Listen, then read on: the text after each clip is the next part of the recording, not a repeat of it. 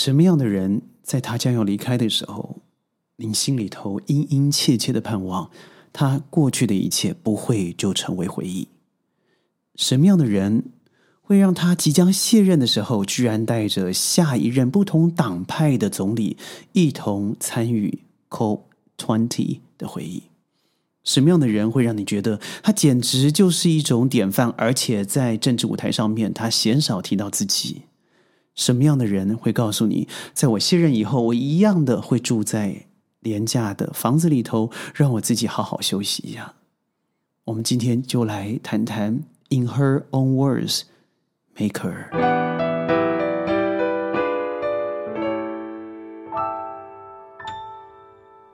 欢迎各位加入今天的宣讲会，我是轩。今天的宣讲会有点不一样，因为带着一点离愁，虽然不是我要离开了，而是。嗯，我生命里头认为几乎是一个标杆，几乎是一个偶像的，呃，完美政治的背影。德国总理梅克尔即将在十二月的第二周离开总理府，正式的退休，而他自己也表明了他将会入住柏林的廉价公寓。呃，梅克尔在退休的这段时间，他自己说啊，他将不会参与任何的这个政治活动。同时，虽然得到了很多的政治职位，他也告诉各位说：“嗯，我不会接任。希望虽然很多人希望梅克尔成为下一任欧盟理事会的主席，而甚至呢，且欧盟委员会的主席容克表示，梅克尔非常有资格任职于欧盟的办公室。”当然，有人猜测呢，梅克尔也可能会成为联合国的秘书长。但是，梅克尔多年来一直保证他自己不会再追寻任何的政治职位了。梅克尔是一个怎么样的人？你想想看，他掌握了十六十六年的德国总理的位置，也就是几乎是东盟最重要，甚至我认为是最伟大的一个位置。因为在过去的东盟，从欧元区的诞生到英国的离开，呃，最恐怖的难民问题，到了现在中美欧之间的呃合纵与连横，他所担任的十六年总理大位，绝对不是一个让你可以轻易想象甚至揣摩的一个位置。看看现在的世界，看看刚刚结束呃首脑峰会的美国拜登总统，对外我不说。我觉得对内的一塌糊涂啊，这已经是甚嚣尘上的。他现在绝对不是只有共和党对他进行围剿，甚至内部的民主党都已经进行分裂。而现在的民调只有四成左右。嗯，当然他不是我要提的人，他也绝对不是我喜欢或是推崇的政客。但是梅克尔啊，在二零一五年、二零一六年。他以叙利亚难民为主的难民潮和现在的新冠疫情这两个东西，我相信对于任何一个总理、总统都是绝大的挑战。你想想看，一个难民潮，一个新冠疫情，已经 KO 了多少台前上、台面上的政治人物，乃至于国家的首脑、总理等等。梅克尔曾经说。可以看到这些是如何直接影响到人们的，对我而言也是相当具有挑战。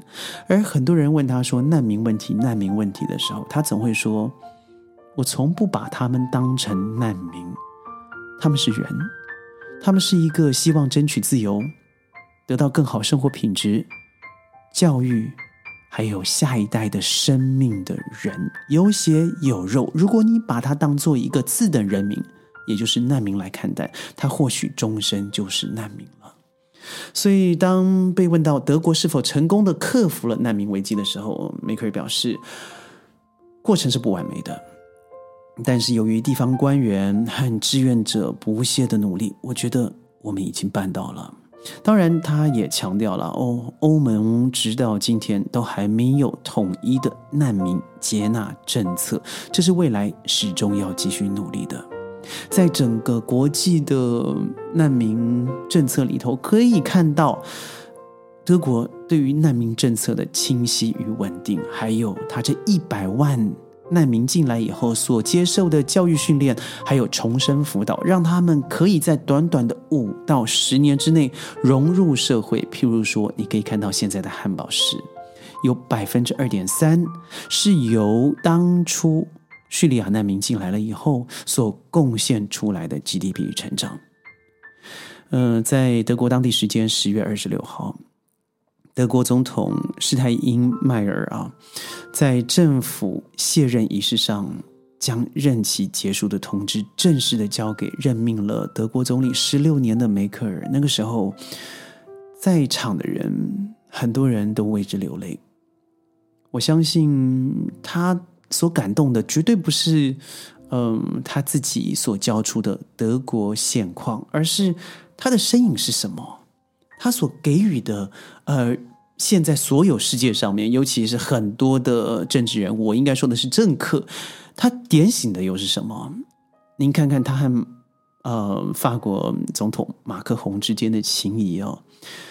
各位也可以看看他在所有的访问里头，他不谈自己，直到最近这个 In Her Own Words 的专访里头。他才开始谈的说：“嗯，总的来说，我非常高兴，我完成了我自己的工作。直到今天，我也是第一次接受这十六年以来讨论我自己的一个专访。他用他自己的方式来表达自己的情绪，而在路上，很多人在看着他的时候说：‘嗯，妈妈万岁！’用德文说：‘妈妈万岁！’他说他非常高兴听到这些话，他觉得。”他所留下来的东西，但愿可以创造的是很多人对于政策的不同也拥有包容的声音。彼此之间，我想不只是法国本身，土耳其、以色列、法国、英国、北欧国家、东欧国家等等。在法国这个勃艮第告别梅克尔的仪式上面，是由马克宏所主持的嘛？特别把这个地方当做一个最重要的告别舞台秀。那是因为每年有五万名的德国人都会来这里旅游以外呢，最重要的是在二十八年前，同样的一对历史知名的德法总理总统，也就是密特朗和科尔。在这里举行了德法峰会。德国总统呢，这个马克宏，我认为是一个现在世界上不可多得的一个政治金童。他比嗯加拿大总统啊，真的是优秀太多。这是我个人的意见了哦。嗯，他对于一个马克宏要卸任的时候，他说一个非常重要的演讲：一个东德的女孩成为一个大国统一后的德国总理。他说：“谢谢你，从来没有忘记历史的价值。”而且谢谢你为欧洲所做的一切。这篇马克龙完全没有看着稿子念，而他以“你”女字旁的“你”来取代了法文里“您”的尊称，所以这是他个人呢对于马克马呃梅克尔本身的直接告白。而媒体当下的批文是说。他鲜少看到梅克尔如此的感动，因为身为科学背景的梅克尔，他鲜少显露出自己个人的情感，所以很多人看到了以后也吓了一跳。所以我相信，对于他来说，他所带来的德国不只是现代化，不只是成为欧盟的领头羊。同时，我觉得他的耐心与包容，他让世界上很多很多的政客啊，我觉得应该羞然于色。他对于普京，对于 Trump，他都可以纹风不动的看着他们说完他们想说的话，而在一切尽在不言中之下，我们看到的是一个典范。是一个，当他卸下他的总理之姿，你依然会想念的人。他对别人不用辱骂的方式，不用讽刺的方式。他对不一样的政治理念的政客们，即使是反对党，也拥有非常强大的包容力。我觉得，如果你少了聆听，你自然欠缺了很多去感知别人的能力，也就是你不可能一味思考。他是一个在谈判桌上非常懂得妥协的艺术，而得到最后结果的谈判人员。嗯，当然有很多时候，他和其他的像普京了，或是土耳其的埃尔多安在谈话的时候，嗯，很明显的嘛，他们会有很大的政策上面的不同。但是他说了一句话，就是我在所有的会议之前，我总是保持着开放的心情去面对所有的一切。虽然我捍卫的是德国的利益，但同时我也要考虑到双边关系之下别人的角度是什么。很多人的世界观和我不一样，但是我必须学会倾听。如果我们都已经忘记了倾听，那国和国之间会成为什么样子的关系呢？这点，我觉得我应该送给美国。对于梅克尔，对于德国，乃至于欧盟，乃至于世界，我觉得我们没有损失一个很好的领导者。我觉得反而就是因为如此，我们应该想的是后梅克尔时代应该是什么。后梅特尔时代，我们又可以从梅梅克尔曾经担任的十六年联邦总理里头得到什么？所以他说我很高兴，不论是在欧洲或是在世界上面，我总是坚持多边主义。嗯，他虽然不知道现在要做什么，但他要好好的休息一下了。我相信，如果是美国总统，或者是乃至乃至于其他日本啦、哦内地啦、欧洲啦，这些人拥有的在。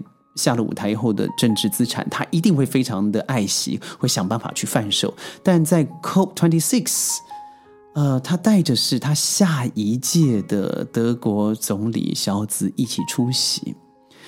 这出席的时候，很多人说：“哇，你好大方哦，你居然带着自己下一任的总理哦，去一起出席这样子的活动。”他说：“哈，你怎么会这样想呢？”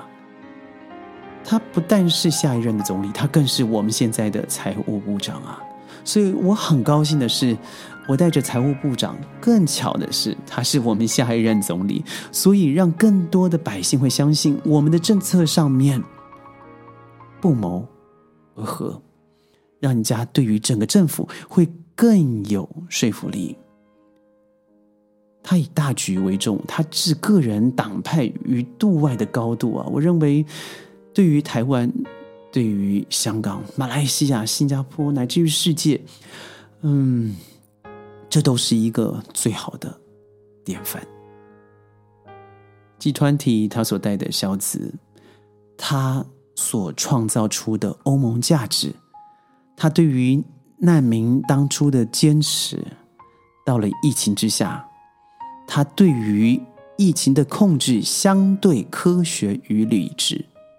他面对了难民的悲痛，面对了疫情之下 KO 的家属。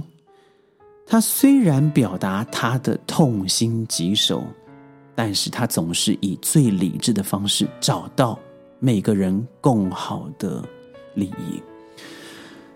但愿后梅克尔时代，美国乃至于世界。可以把他这本自传书啊，好好的阅读一下。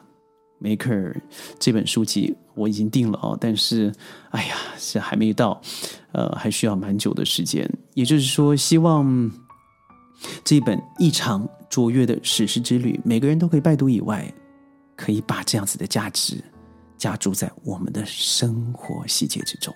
谢谢您，梅克尔女士。宣讲会每天十五分钟，在云端和你分享世界的大小事。今天，嗯，有点赶上，但同时我也谢谢他。记得每天十五分钟，一定要点阅、转发、强烈推荐。我是轩，拜拜。